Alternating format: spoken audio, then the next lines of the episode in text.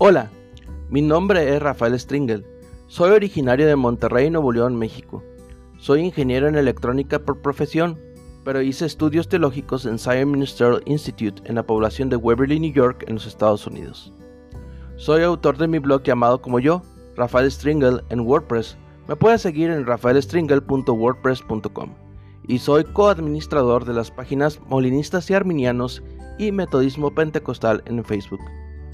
Vengo a presentar este nuevo proyecto, Teología con Rafa, como un podcast de teología pero con lenguaje amigable. Mi blog es un blog más técnico y mi audiencia lectora es más de tipo estudiantes de seminario o incluso pastores. Este podcast lo quiero hacer con un lenguaje ameno y fácil de digerir, con una inclinación arminiano-wesleyana. Bienvenidos.